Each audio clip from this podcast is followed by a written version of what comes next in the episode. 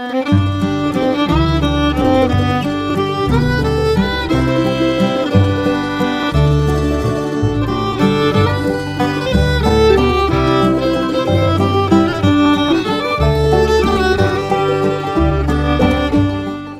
Hump Day, Oregon. I'm Finn J.D. John, FJ at OffbeatOregon.com, and this is the Daily Offbeat Oregon History Podcast. It's Wednesday, so this is an archive show, but it last aired two to ten years ago, so unless you're a hardcore, long time listener, it's probably new to you. Thanks for downloading, and I hope you enjoy it. This story was first published on January 5th of 2014 under the headline The Oregonian Once Burgled a Mayoral Candidate's Office. Here we go. Late on the evening of June 2nd, 1917, the Portland Morning Oregonian sprang a trap, a cunning and dirty trap.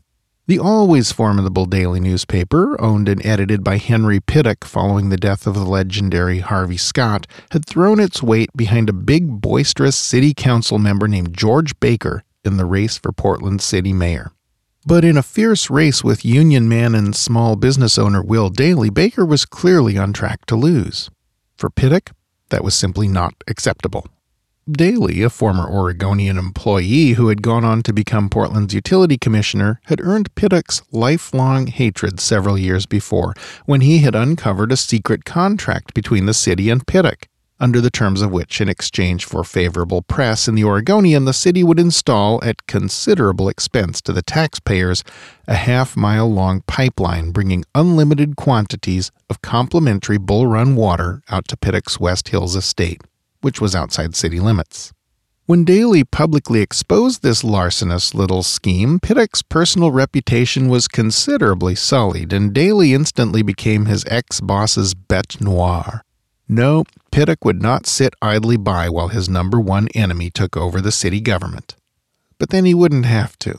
He'd already taken the necessary steps to make sure that didn't happen. Some time before this, Pittock had sent some of his more morally flexible staff members on what you might call an undercover investigation.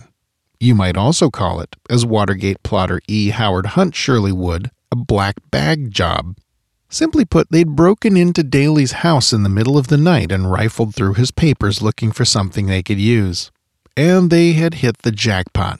What they'd found was a partially filled out application for membership in the Socialist Party dated 1910. It isn't clear even today whether Daly ever actually joined the Socialist Party. Some sources say he did briefly before renouncing it and registering as a Republican. Others say he never sent the paperwork in. But such niceties didn't matter to Pittock. What he cared about was not fairness or journalistic integrity, but simply denying Daly the mayorship.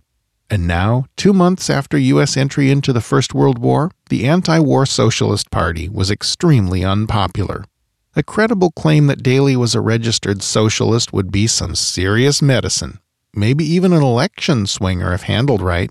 And Pittock intended to handle it right. He sat on the document until the very last minute, and then, on the evening of June 2nd, he loaded the next day's Oregonian up like a cannon with the fruits of his felony and pulled the trigger. The shot hit the front porches of most homes in Portland the very next morning, the day before Election Day.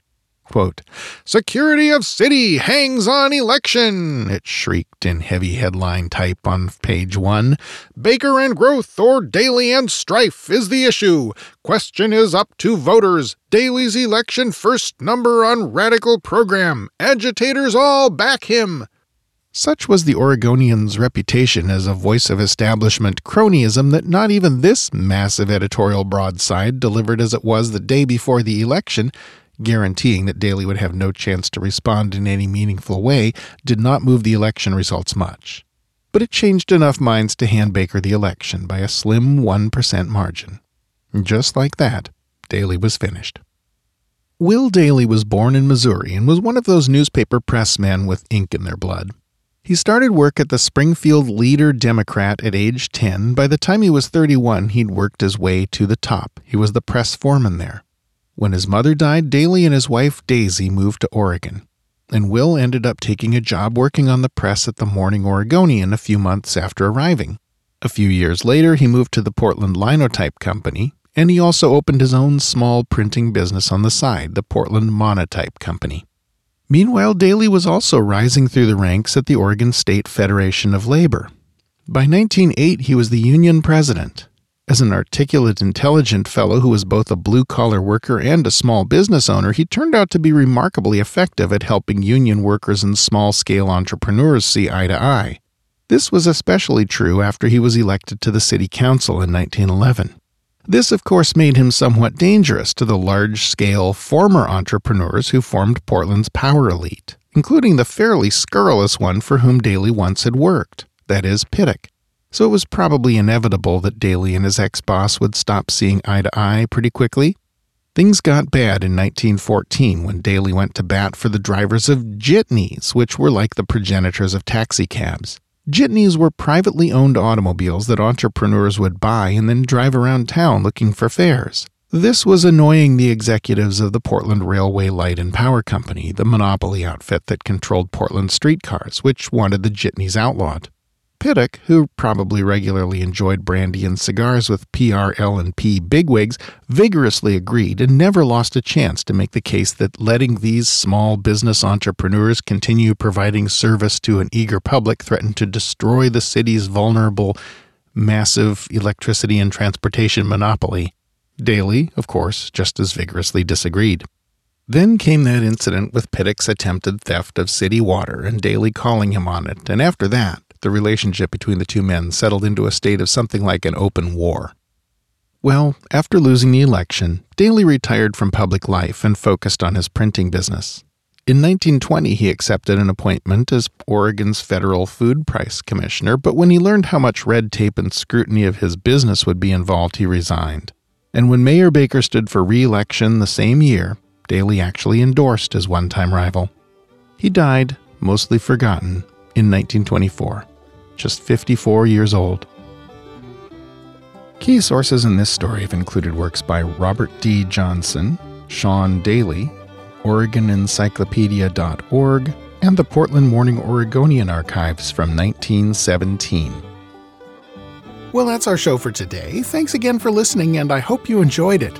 This podcast is part of Offbeat Oregon History, a public history resource for the state we love, which is in turn a division of Pulplit Productions, a boutique publishing house that specializes in audiobook and regular book editions of stories from the classic pulp fiction era. Robert E. Howard, Algernon Blackwood, Edgar Rice Burroughs, and so on. More info can be found at pulp-lit.com. This podcast is covered under a Creative Commons license type CC by SA International 4.0. Our theme music is by the Atlas String Band and was written by Carmen Ficara. Listen and download more at atlasstringband.com. Got an idea for a show I should do, or just want to say hi, or maybe you're going to be in Corvallis sometime soon with time for a cup of coffee or a pint of Hammerhead? Drop me a line at fj at offbeatoregon.com. Fresh episodes of Offbeat Oregon History come your way at around 6 a.m. every weekday morning. So if you're looking for the next one, you haven't long to wait. Till then, go fill up the rest of the day with good stuff. Bye now.